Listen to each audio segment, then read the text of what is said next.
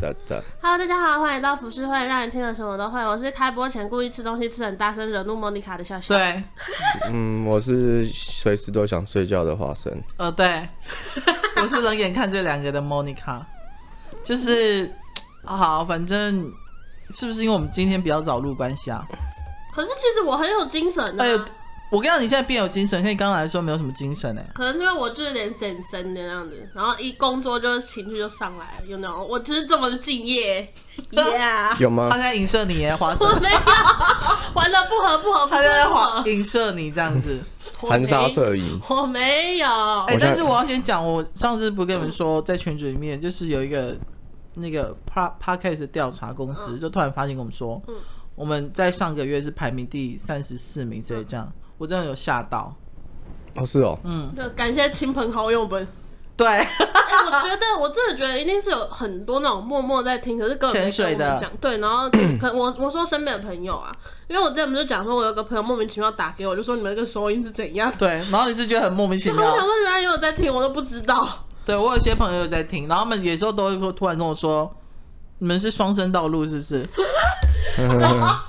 我们不是，是因为我太穷，没有钱买麦克风。我们在等叶配，快来叶配。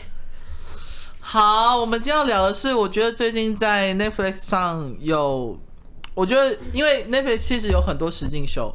嗯。我之前看过很荒谬，就是呃，就是配对的节目，那个也很好笑，没有看过吗？哪一个？配对的欲那个欲罢不能。哦，我看过啊，我超喜欢那个他。那个很好笑，对不对？很好笑，对，很好笑。然后他们之后还有出现一个叫《恋爱岛》，然后《恋爱岛》我看了一集我就弃追了。他们也是配对，但是不同的制作单位拍。然后，然后最近又在看一个印度的配对节目。嗯，印度的，你知道？你知道印度？好，我要讲这些，我先讲一下印度。印度呢，他们呃，他们印度人结婚只有两种方式，一个就是门当户对，你只能跟有钱人结婚；然后另外一个就是他们所谓的呃全包的。结婚方式就是用配对的方式，那配对那个媒婆呢，她就会从他他比较特别，是她要刚帮你配对之前，她要先去你家看你习惯穿什么衣服，你都听什么音乐，看什么书，由你的习惯里面去找适合你的人。嗯，他并不是看你的脸，然后你提出的条件，他就自动帮你去找，就对，他是这种方式。嗯，然后通常呃配对的里面。基本上，他们的父母一定都在旁边给很多意见。嗯，对，这是我看过印度的配对节目，是比较特别。嗨，你起来了？嗨，早安。好，没事，欢迎婶婶。对，那我今天要讲的另外是另外一个炫富节目，叫做《璀璨帝国》。他最近是大胖哎。嗯。我一打开那个 Netflix 都是他哎。我跟你说，因为这太好笑，因为我觉得我们很早以前就听过所谓的，比如说中国富二代或者新加坡富二代，富不要富差小几代的，然后在欧美都是很，呃，我觉得会让欧美人刚开始会很开心的有他们进驻，是因为经济会蓬勃的发展，然后他们消费能力又很好，这样子，然后也许可以创造很多商业的机会，这样子，但是久了之后，他们在欧美市场是令人讨厌的，嗯，对，然后再加上其实他们，因为其实有钱的世界有分很多个 level，很多人都说他们只是存在于他们自己的华人 level 里面，他们打不进真正的有钱世界，应该说欧美那一块的。高端世界是不是也是他们自己的一种种族歧视啊？我觉得你说欧美吗？嗯，对啊，白人就某某种优越感。对啊，因为我觉得好像他们我不知道什么，但我自己也有一种既定印象，是会觉得中国的那些富豪就很像土豪、土财主，超土的，就像我们讲那种残雕啊那种感觉。像他们在这节目里面有一个叫 Ken 的一个脸真的很像崩坏的周杰伦。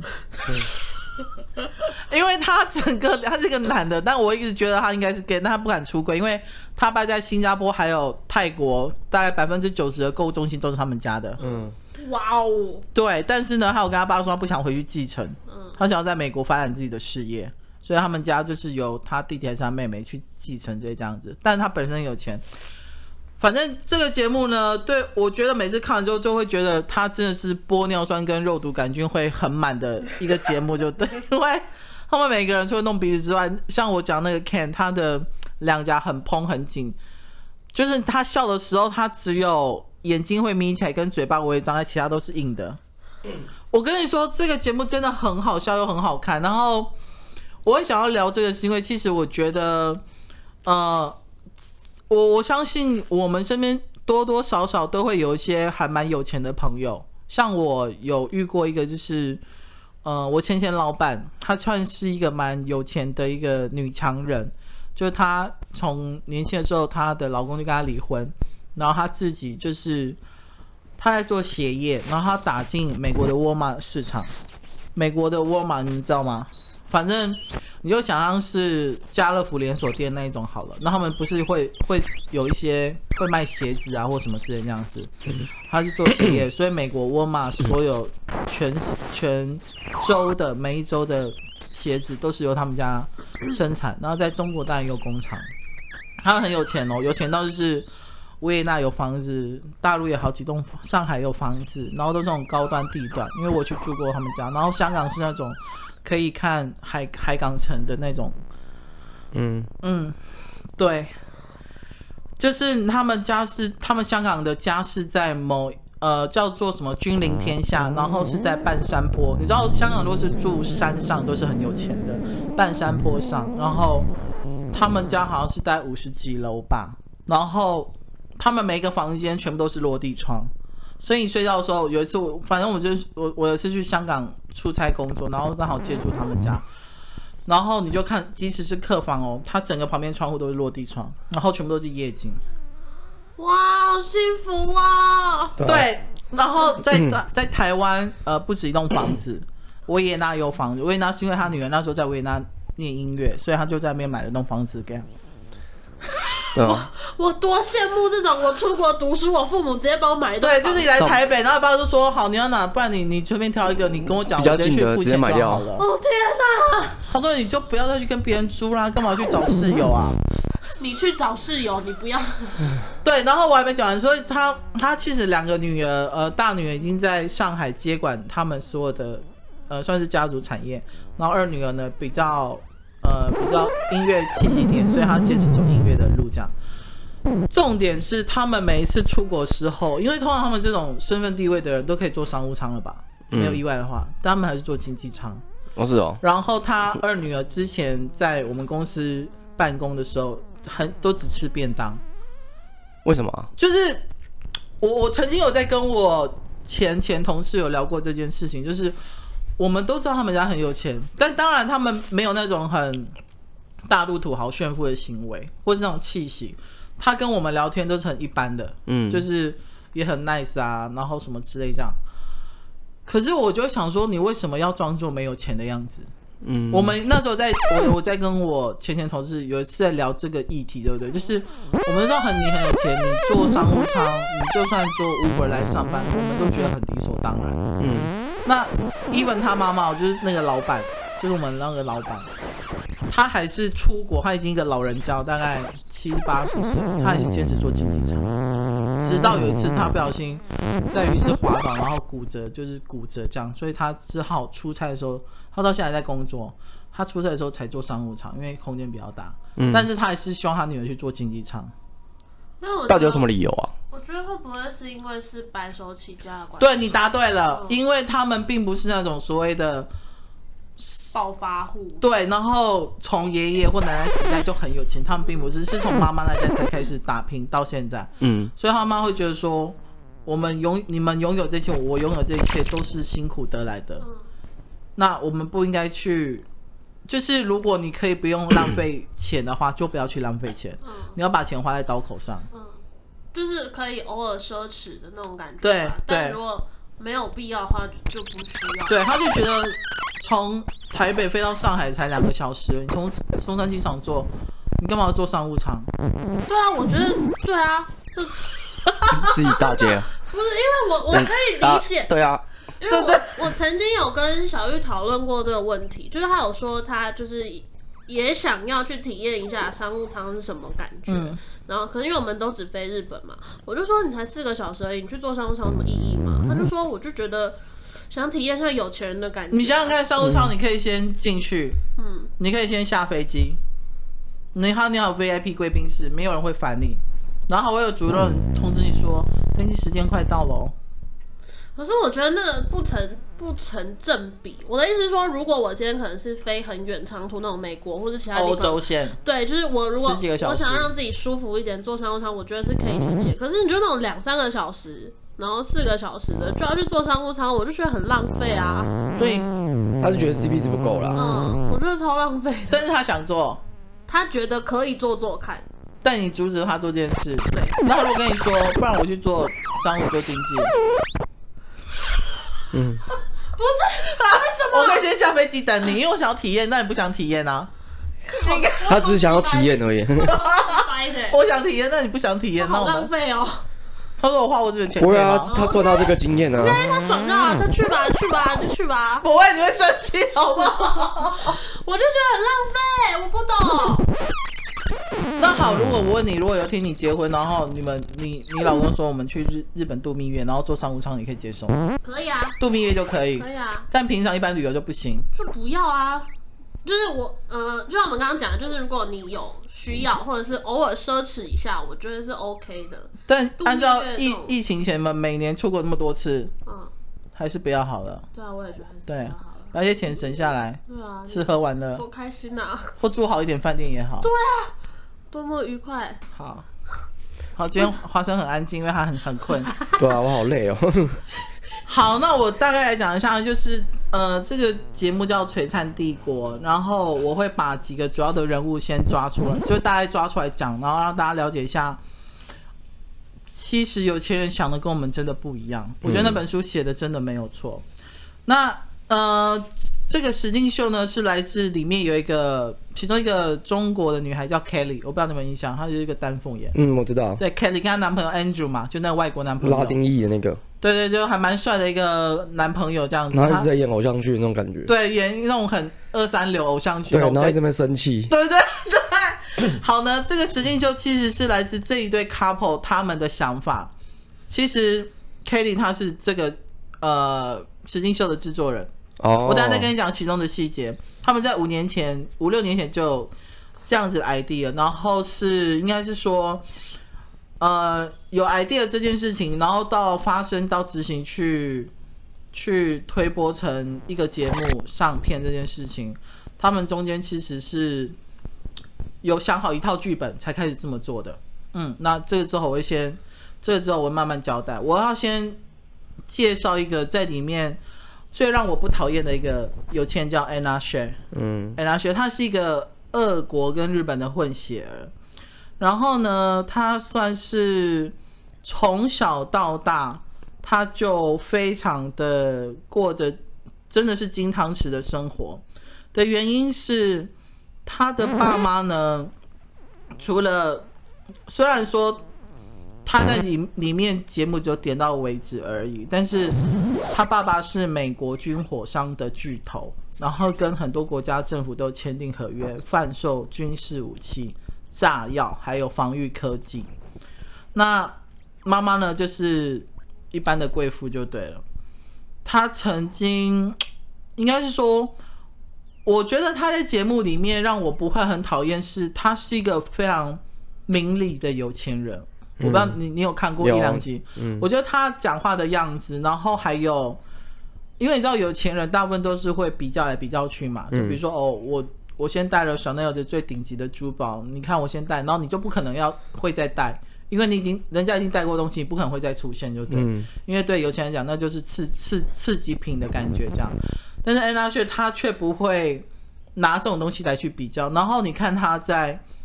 实境秀里面，除了他们办派对或者是特别宴会之外，他平常的打扮几乎都是 T 恤牛仔裤。嗯，但当然，那一件 T 恤可能就是好几万块那种 T 恤，就对。嗯，对。我来讲一下他的事迹好了。他是一个有私人飞机，然后好几栋豪宅，然后还有很多高端珠宝的人。那基本上呢，他今年的身价预估是六亿美元。嗯，六亿美元大概是台币一千一百六十五亿六千万台币。嗯，这钱要怎么花？他分个一千万给我们就好了。我跟你说，如果他 你跟他跟他很好，他真的会钱给你。真的，真的，因为呃，感觉得出来。对，他在有一集里面呢，就是我刚刚在节目前有跟笑笑聊到，就是有一集里面，因为他应该他很荒谬的是，有一天他一个他那个好朋友 Kelly 就心情很不好，然后可能又跟他的那个哦不是是 Kelly 的生日快到了，然后 Anna 却跟 Kelly 很好，就那个有外国男朋友的那个 Kelly，然后他就跟 Kelly 说，嗯，每年都送你珠宝，都今年我都不知道送什么，不然我们去巴黎走一走 shopping 好了。他们就直接上 Anna 薛的私人飞机，然后就直接从美国飞到巴黎。哦，好爽哦！然后就说，就很像说，不然我们来去宜兰走一走好了。这差好多哦。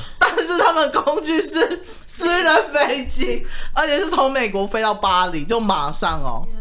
然后就马上去 shopping，然后他们 shopping 都不是看都不看价钱，就对，基本上那些顶级高端的。珠宝店啊，或者是精品店啊，都认得他们，就直接帮他们服务清场的那一种，就对。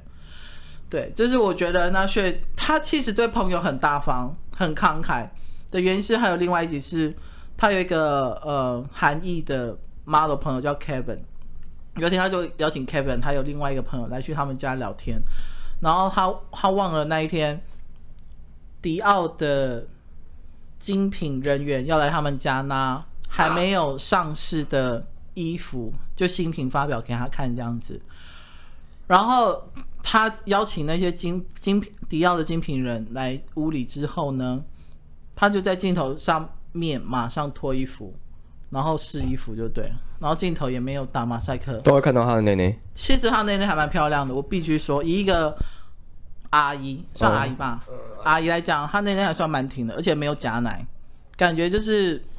真的奶就对，嗯，然后他的那个 model 朋友叫凯文，他在旁边看了之后就认住，要吓到，对啊，吓到他说，干这位阿姨也太猛了吧，这样在我面前换衣服，可是其他精迪奥的精品人员都已经见怪不怪，他们就当做没有这回事这样子，嗯，然后之后呢，安娜阿姨呢，她就跟凯文说。你要不要试试这几件衣服？因为我觉得虽然你是 model，可是我觉得穿衣服品味很差。他们差的定义就是太穷了。嗯。你你穿的都是没有名牌的，所以对他们来讲品味就是很差。嗯。对。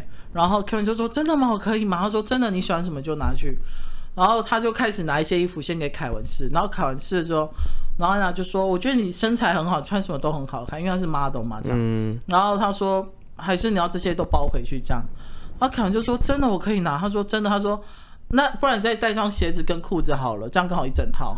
好羡慕哦。然后呢，后面妙的妙的事情发生哦，他凯文就很开心的把这些战利品都带回去，然后呃，他就穿着他迪奥的鞋子给他的朋友一个叫 Ken 的朋友看，就对。然后他就说，哎，他就去他们那个朋友家，那朋友也是一个富豪，他是一个就是那个。橡胶味很重的周杰伦就对，他的他的鞋墙壁上全部都是鞋子，然后都是那种镶钻的水晶名牌啊、抄袭啊，什么都有。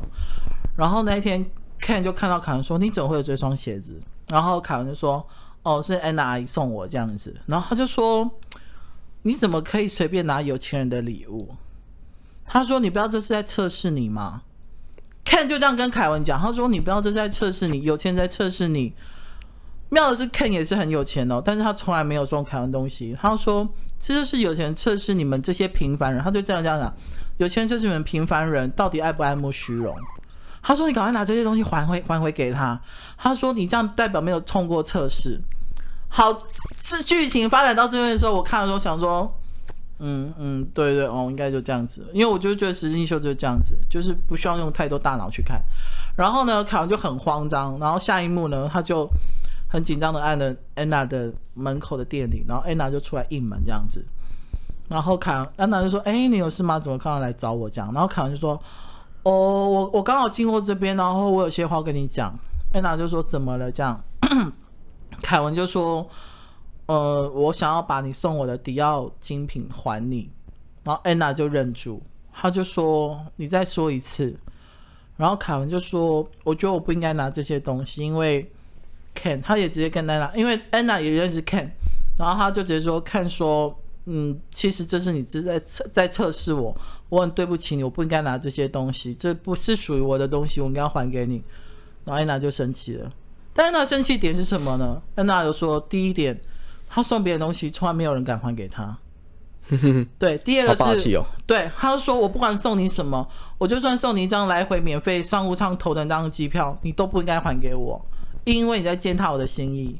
嗯、然后第二点是我没有测试你，因为我把你当朋友。嗯，钱对我来讲不是不是什么东西，我们的友谊才是真的。嗯，他讲的很有道理、啊。对，所以从这一点我就突然很欣赏安娜，你知道吗？嗯，就是他觉得好，也许真的是因为他从小到大他爸叫他不用工作，因为我跟萧说他爸从他懂懂事开始，他爸就跟安娜说，我希望你这辈子都不要工作，因为爸爸想要给你最好的，你只要过开心就好，所以他就真的没有工作。嗯所以他会觉得，但是他也不是用钱来买友谊这件事情，他是真的觉得说我，我可以被买哦，我是可以被买的。好，我们都可以被买。他真的觉得说，因为我喜欢你这个朋友，所以你要什么东西，即使你不用向我开口，我主动送你都可以。对啊，我就很欣赏他，你知道吗？我我觉得你有空你可以去看这个。我觉得这个这个实境秀播出之后，很多的，因为我有去看 PT 虾米的一些。反应跟 Netflix 讨论区就对，每个人都很欣赏安娜，安娜很值得欣赏啊，非常，而且我觉得她很值得交朋友，对不对。然后她还有一个，我觉得他一个很妙的一个情况是，有一天他的，因为他很难得请朋友来他们家，因为他们家真的是像皇宫一样，就对。然后因为他有四世的婚姻，有一个孩子，他已经把，他已经把他的孩子，呃，送。他把他其中一部分的财产送给他的孩子，就对他一个儿子这样。但这不是重点。有一次呢，他就开了个 party，他想说，嗯，因为他的好像是生日也快到了，就想说邀请朋友们来家里聚餐，因为朋友都没有来过，就对。然后在这同时呢，他跟节目的安排是，他又跟一个韩裔的女 DJ，就是一个 Kim，就是 Kim 那个大波浪那个妹，对不对？他好像在越南很有名的，对，他越南很有名，他是一个越南跟美籍的混血这样子。嗯、然后他那一阵子呢，他就跟那个 Kim 很好。然后 Anna 就跟 Kim 说，他说：“哎，我最近有有办一个 party，那那一天邀请你来玩这样子。”然后他就说好。然后 Kim 呢就跟他的一个理发师朋友一起过去。在这之前呢，Kim 就说他觉得 Anna 是一个很棒的朋友，因为他会像。妈妈跟姐姐一样关心他，他觉得很难得在有钱人世界能找到，嗯，这么真挚的友谊。那时候 King 是这样讲。好好，事情就发生了。那天呢，Anna 请所有的人来，同时他也请了最顶级的 SPA 团队来。你要做脸，你要直接打肉毒都可以。就是他们家有，就像是一个小型的医美，就对。你要全身按摩啊，什么都可以，就对，免费，你只要去就有了这样。然后呢，正当同时呢，就那个 Kim 呢，就跟他的理发师朋友说：“哎呦，都没有人去过 Anna 的房间看那个房间长什么样，我们去偷偷看好不好？”可是呢安娜那时候在忙着招待他朋友，他们就还在聊 SPA 的东西啊，聊嗯生活啊什么这样子，所以镜头呢就偷偷的，就是跟着 Kim 跟那个发理发师朋友就上去了安娜的房间。然后，可是那时候看当下的时候，我就会觉得，第一点，安娜在之前就是说，她从来没有邀过她的朋友们来家里开 party，所以这是第一次。第二个点是，她那些被她邀请来的朋友，是她觉得很棒的朋友，所以我才邀请你来我们家里，就对。可是 Kim 却觉得，就是因为没有人来过 Anna 的家里，所以我更好奇 Anna 的房间家里有哪些东西。嗯，好，他就跟他朋友上去了。刚开始打开房间的时候还没有什么，结果呢，打开浴室的时候，他们看到了一根假羊吊，嗯，还有一个羊屌训练器，就对，嗯、就是阳具训练训练器，可能就类似那种飞机杯那种东西这样子。然后我们看到就在开始嘲笑，嘲笑安娜说。哈，你怎么会放预设这种东西？你平常都在干嘛？这样子，他们就对着镜头在开玩笑这样子。然后另外一个法那个理发师，他感觉是同志这样，他就拿着假羊屌在那边玩啊，甩一甩这样。嗯。然后不小心就咕溜，就从浴室的窗户掉到他们正在做 SPA 的那个草坪上。外面的草坪对。对，我跟你说，我看完幕我都傻住。我觉得不管是剧本 C 的，或者，但我觉得不是剧本 C，因为安娜就非常生气。然后呢，他们掉下去之后，刚开始还不是 Anna 先看到哦，是那个 Ken，就是那个假周杰伦看到，他就说 Oh my God，就是呃这仨小子这样，草地上怎么会跟假洋屌什么之类这样子，然后哦假洋屌是因为那根真的很巨大，按照亚洲应该是不会有那么巨大，对不对？所以才说是假洋屌。然后呢，Kim 跟他另外是朋友就很慌张的爬下去。然后刚好那个假周杰伦看到这一对，他他们从房间的那个楼梯下来就对，然后安娜就傻住了，安娜就先问说，他没有先看到假羊屌，他就问那个 Kim 说，你们在干嘛？然后 Kim 就说哦没有啦，就是那个他就把罪推给另外一个法理发师朋友，可刚开始是他们共同说要上去看，对不对？他说哦因为。他说他想要参观房间那这样，然后安娜就说：“你有尊重过别人隐私吗？” 安娜是真的生气就对，那一定是得生气啊。对，然后 Kim 那时候那个那个女那个越南女女人，她就说：“他说啊，你就只是开个玩笑嘛，又没有什么关系这样。”然后看看就是那个假周杰伦，他也有点不太开心，他就说：“你们是被邀请的客人，你们怎么可以随便进主人的房间？”然后还去玩人家私密的东西，然后还丢出来让大家看，然后那个 Kim 那个 Kim 就说，那个越南女生她说没有，她说我们我们只是在玩，不知道是不知道为什么要滑出去，就对。然后安娜就很生气，她说你们现在马上给我离开，下逐客令。从此之后呢，只要在他们，因为我觉得华人圈都很小，尤其是在欧美，对不对？所以说只要华人圈他们那那一群聚会，只要有那个 Kim 出现。安娜如果真的不得不出现的话，她就是跟他要么错开时间，要么就是不打招呼。嗯。然后有一次更尴尬的是，有其中有一个朋友，他就想说啊，这样子下去不行，因为这圈子这么小，怎么样都会遇到，对不对？他就想说，他就不然就安排 Kim 跟 Anna 就是和解这样子。然后呢，他们两个到达现场的时候，，Anna 认住，因为没有人跟他说 Kim 会来。嗯，因为他那朋友就是制造一种巧遇的那种假象机会这样子，然后 Anna 就说，但是安娜也是一个很，我觉得她是一个很成熟大人，她就说好啊，那我们就来聊聊，就是看他说什么，对，看他说什么，我也会给你机会，就对，我不会说就是一直耍性子这样子。然后 Kim 就说，他到那一刻他还在说，真的不是他故意要去或干嘛之类这样，反正他还是为自己找借口。然后安娜意思就是说。没关系，他也当着他面说没关系。他说：“如果你不承认你有错也没有关系，我只是要跟你说，我们的友谊回不到过去了。”嗯，我觉得就就道歉嘛。对，可是我觉得，我觉得一般人，尤其是有钱人，他们自尊心很强。嗯，他们会觉得。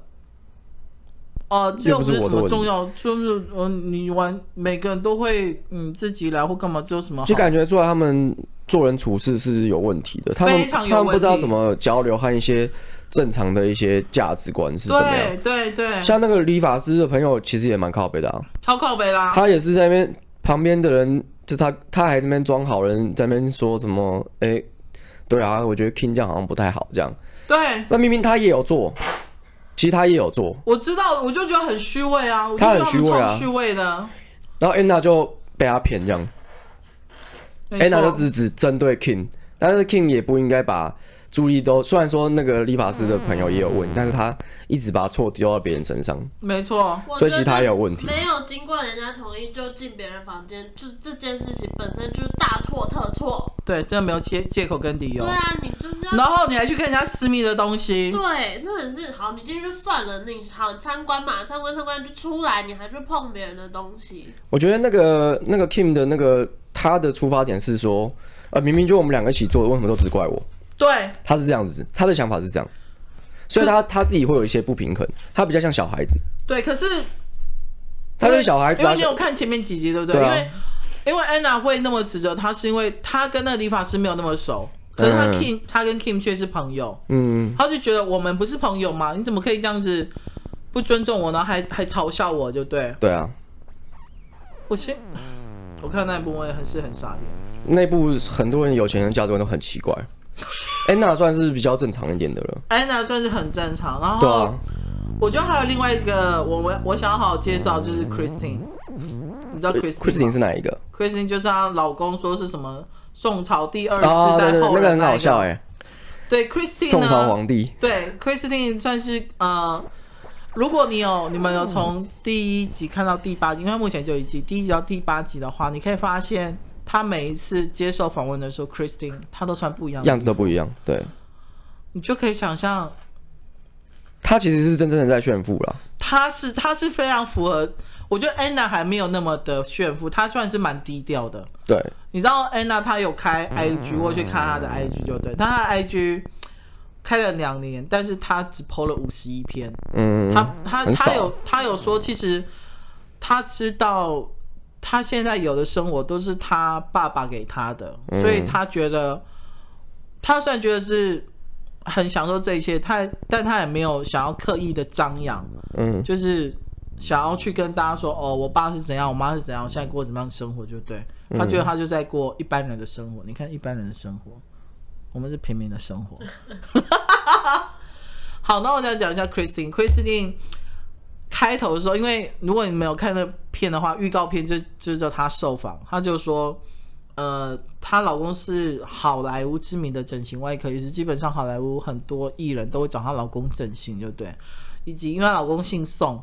所以她觉得她老公就是宋朝第二四代后人。她觉得，哎，对，如果在古代的话，她就是王妃，就是皇后，就对。哦，所以是她觉得，对她觉得不是真的，就对了。不是，那那就是他们自己的人，他我以为真的。可是很妙你知道 Christine 她是台湾长大，嗯，然后是大学的时候才跟全家移民到美国，嗯，然后认识她老公。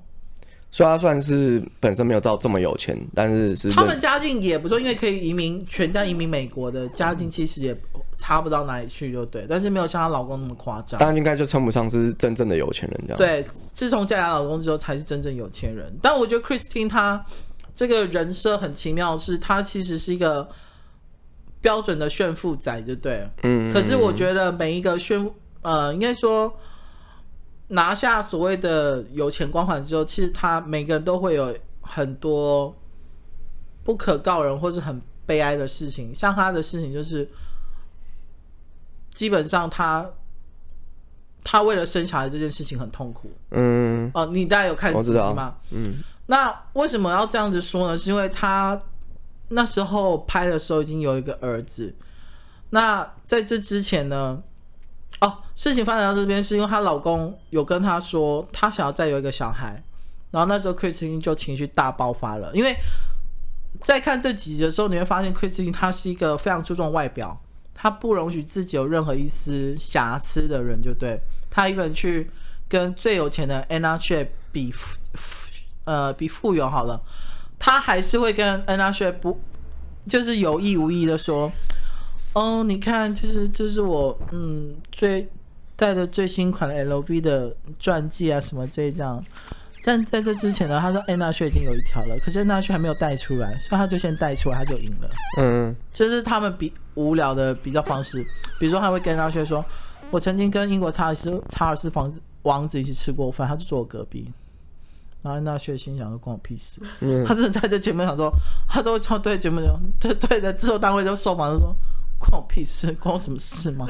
然后，比如说他去办餐宴的时候，他会把 Christina 放到最后一个位置，真好笑，对，超好笑。难道因为通常最受欢迎的一定是靠近主人的位置嘛，或最前面那一段？然后那像是找他的牌桌的时候，他从第一个找到找到最后才找到他的，你就可以看他的表情变化，你知道吗？我就觉得非常好笑。那 Christina 她她有在节目说过说，其实她嫁进这个豪门之后，她最大的压力就是生小孩，因为中国，因为她老公算是中国人，就对。她说中国最传统的一个既定想法就是一定要传宗接代，所以她其实刚生进来的时，在刚嫁进来的时候，她的公公婆婆一直很不能接受她，每次吃饭的时候她是最后吃。然后每次讲话的时候也都不看她，因为她没有怀孕，就就就比较传统了，非常传统，所以她知道她一定要拼一个孩子，而且不能是女儿，一定是要儿子，才能在这个家有说话的地位。那刚好她老公反正又是有钱嘛，所以他们就做了大概大概六年的试管，才成功受孕。哦，她她是不是本身就是不容易怀孕？不是，她到最后节目有讲。嗯，我们刚开始也以为是因为她身体，因为她其实很瘦很瘦，就对，我本来想说是因为她身体不容易受孕这样的，就不是是她老公问题。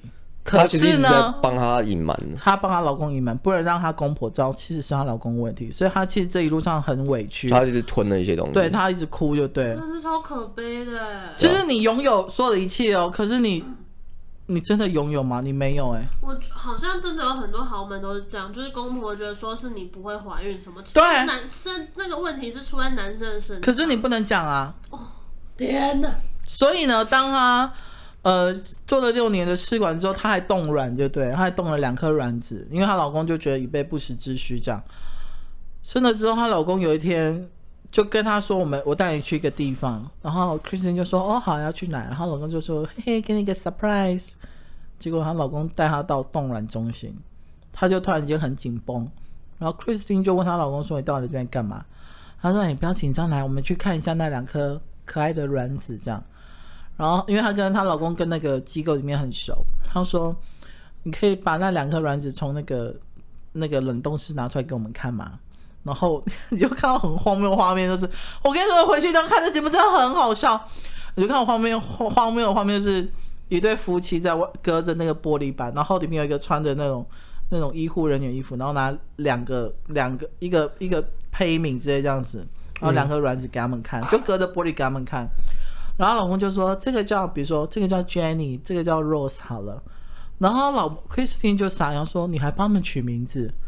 他说：“对啊，这是我们未来女儿的名字。”然后 Chris 就说：“我有说我要再生嘛，因为他知道，可能因为你知道，即使是试管婴儿，也不见得会成功。对，因为因为你知道，试管是打排卵针，排卵针打到最后，其实女生的身体都会坏掉，就对，而且整个人都会走精这样子。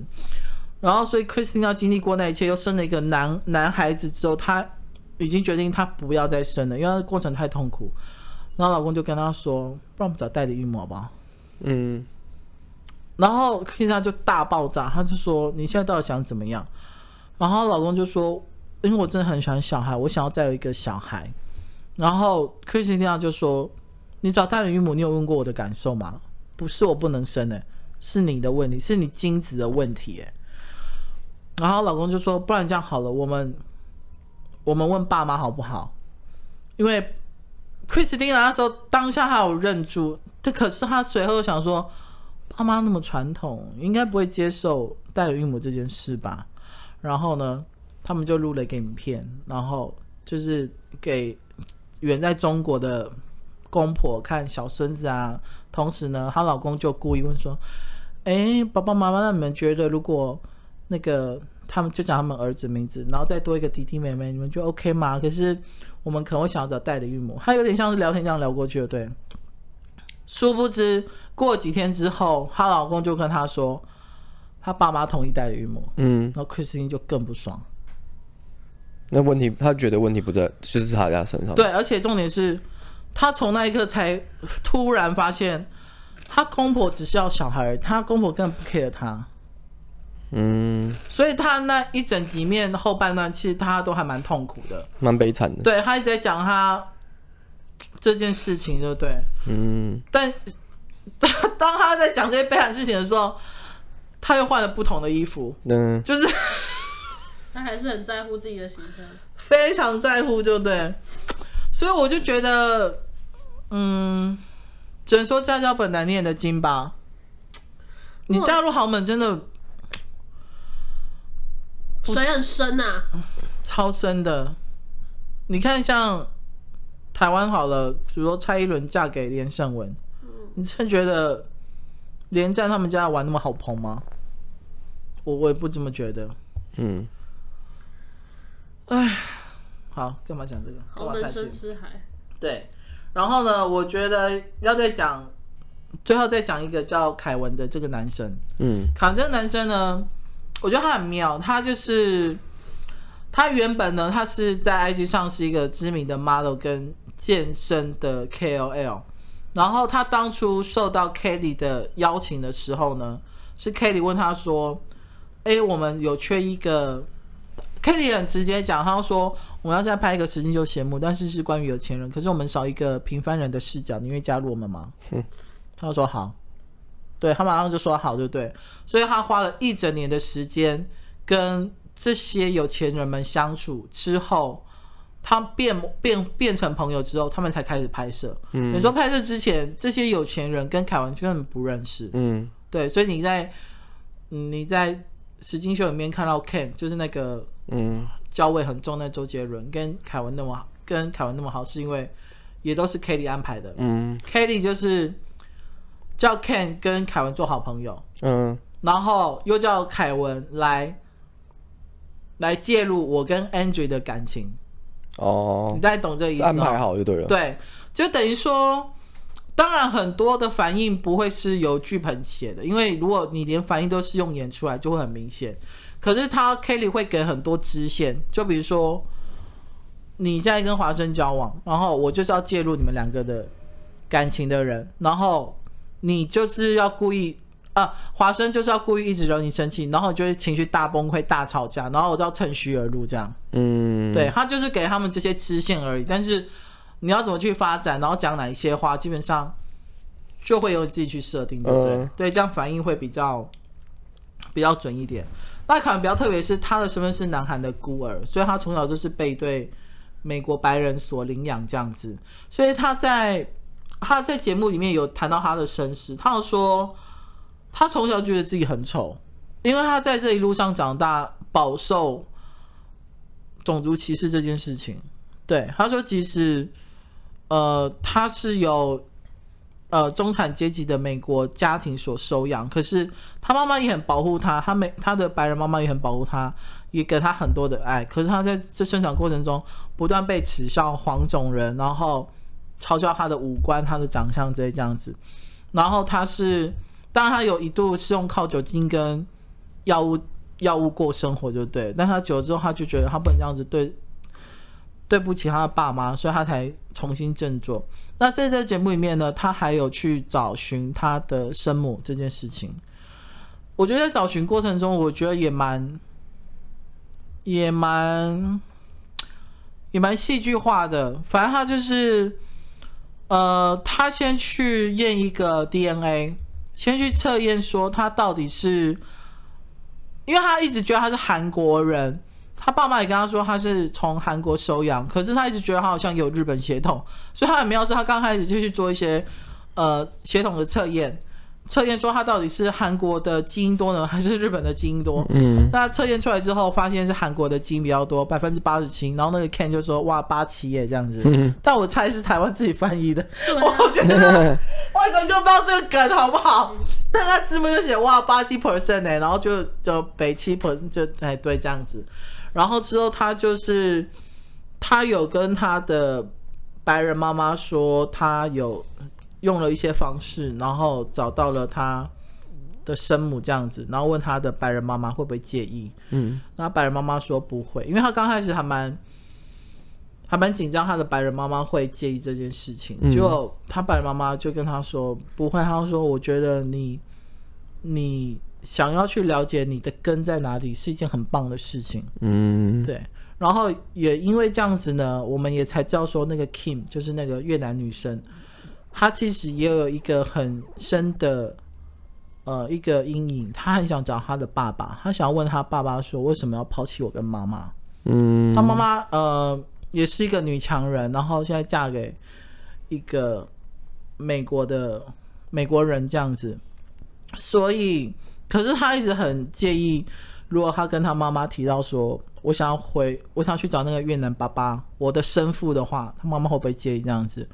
所以我觉得这个节目其实也不见得完全是走炫富路线。当然，我觉得他们的生活奢华度是附加价值。可是，我觉得回到中心点看是，其实他们每个人都有自己的很深的人生的故事。比如说像 Anna Shay，就是他虽然有在节目中提到他有四次婚姻，他也说他对男人不再信任或干嘛之类，可是他就是很寂寞，因为他的独子没有跟他住在一起，他那个那么大皇宫就他自己一个人住，然后 Christine 就是生育的问题，然后凯文呢就是认亲还有被种族歧视的问题，嗯，然后 Kim 的话就是他也是一样要想要找生父，对不对？嗯。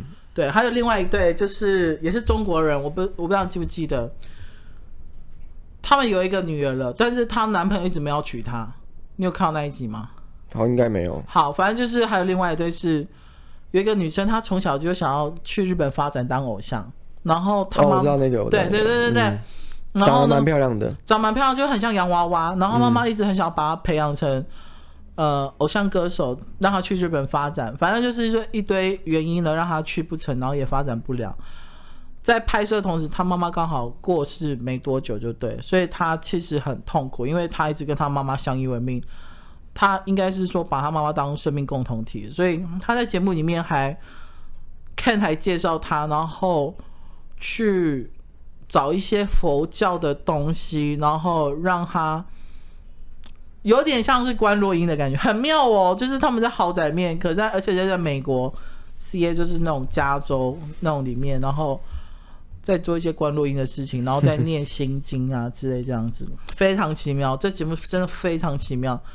然后他就说，好死不死呢，那个女生也刚好怀孕了，所以他一直跟他妈妈说，我知道你一直没有离开我，嗯，在我身边。然后如果你你真的还爱我，就给我一些暗示，对不对？然后过没多久之后，她就生下了一个小男孩。然后她有一天就突然问她男朋友说：“你有没有觉得这这我们的儿子长得很像我妈？”然后她男朋友吓死了。男朋友说：“你怎么会觉得我们的儿子长得跟你妈很像？”然后那个女生就说：“因为我觉得他很多眼神跟一些动作都跟我妈很像。”然后男朋友跟他说：“他才几个月大，很妙，真的很妙。我跟你讲，每一组的人设都很妙。然后那一那一对呢，是她男朋友死都不跟她结婚，然后已经让她生了两个小孩了。对，但是在节目的最后呢，是那个女生跟她男朋友求婚，就说我真的等不了了，我们都生两个小孩了，你什么时候娶我？因为她身边旁边朋友都看不下去，说。”人家都为你生两个小孩，你要不要娶人家？然后男朋友说说有啦，时间还没到我，我要给他一个惊喜，永远都是这个这套说辞就对。然后女生都受不了，就说：“那我求你嫁给我好不好？这样子，就求你娶我好不好？这样。”然后还有一个最大爆点是，最后一集在他们的婚宴上，请来一个，就是出现一个很熟悉台湾的男歌手，谁？怀秋。哦，我也是 Only 哦。啊？为什么？因为 Only 是下一个 下一个话题，靠腰，就是我看到时候会很惊讶，说看这是大嘴巴怀秋嘛这样子，可是他就说他叫 Henry Henry 什么什么这样子，我想说、欸、真的是，然后最后就看 IG，然后怀秋意思是说，呃，他那一次是因为很多台湾人看了之后也都去问他说，那个真的是你吗？什么这这样子，他说对，那一群人都是我朋友。好朋那群有钱人，就是他朋友在美国的朋友。嗯，然后呢，他那一天是他不知道，他不知道是 Netflix 在拍实境秀，他只知道有摄影机在拍。可是他已经习惯有人在拍，对，或者是他们的一些 party 有时候会做一些记录或干嘛之类这样，所以他已经很习惯了，所以他也不以为意。然后他只是被邀请去唱一首歌献给这对好朋友而已。嗯，所以他朋友就是哇哦，一群有钱人。嗯，然后他他也是之后才被呃告知说，哦，其实是 Netflix 在拍实境实境秀，然后他会入镜什么这这样子，但他也觉得没有关系，因为大家都好朋友，嗯，好朋友。所以所以怀秋其实很怀秋很有钱，我好像有听说过这个传闻，可是他好像一直都没有低调啊，对，当然不想证实啊。哦，那好羡慕哦，长得又帅又有才华又有钱，对啊，好好哦。好羡慕哦！好，以上就是我看完《璀璨帝国》的心得。但是我觉得，如果大家过年没事做的话，可以看这个，非常好杀时间。而且，你大概因为它总共有八集，其实没有很多，你大概前四集，你真的会看到很多很炫富的手段跟画面。嗯，那我觉得这种东西当然羡慕归羡慕，你就觉得惊讶归惊讶，但我觉得，嗯，他们还是在过我们生活，我们还是过我们生活。当然，如果我我们也都会幻想说，哇，如果我是含着金汤匙出生，或是我有那么有钱的，呃，好朋友或干嘛这样子，那不知道有多好。嗯，我觉得。就这样吧，我觉得能过得健康平安才是最好的。这样，嗯，可以耶，我看了今晚会很想看耶。你绝对要看，我跟你说，你会很真的很精彩。就是呃，之前有另外一个实境秀叫《亚洲富豪生活》，然后他们就是去采访一些真的是中国官二代或是富二代在。呃，美国的生活就对，可是他们那种就比较肤浅，就是他草木会就说，哦，没有啊，就是为什么美国要讨厌我们呢？我们这边给他们呃制造经济奇迹耶，那什么这样，就是那些嘴脸是，因为他们那个亚洲富豪生活那一些里面都是比较大学生或青少年，就是买跑车啊，然后。全身名牌啊，类似那一种。但是像这个璀璨帝国，嗯、他们是真的很认真的在过他们有钱人的生活。嗯，对，我觉得那个 level 是不一样的。不是那种残雕啊，不是不是。而且就像我讲那个 Anna，，就是她，尤其是节目播出之后，很多人更认识她，而且也会对有钱人有所有所改观，就对了。嗯，对。就并不是所有有钱人都是笨蛋，或者只会花钱而已。对啊，但是前面的确有点有点类似那种狗血八点档的感觉。对对对对，他们在做一堆很蠢的事情。对对对，就是大部分的年轻的有钱人，他们都比还是价值观还是明显跟一般人有很大的落差。当然，就比如说他们有时候去就说，我们要不要开一瓶一百万的香槟来喝一喝，然后就忙点一个这一张，或者说，哎，鱼子酱不够，再去添一些过来。他们鱼子酱永远都满的。反正他们有钱人的生活就是，就是你看了之后就觉得，哎、欸，他们就是真的每天都在做这种纸纸醉金迷的生活，然后他们却不觉得是什么，嗯、他们甚至不会觉得开开心，他们只会觉得这是正常的。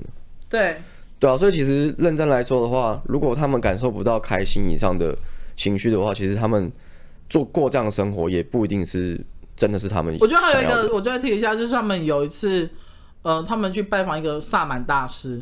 嗯，然后在一个萤火那边就就野外，然后在边萤火，我不知道你有看到这一段？我知道那集我看到。对，然后因为凯文就是他很想了解他的身世，就对。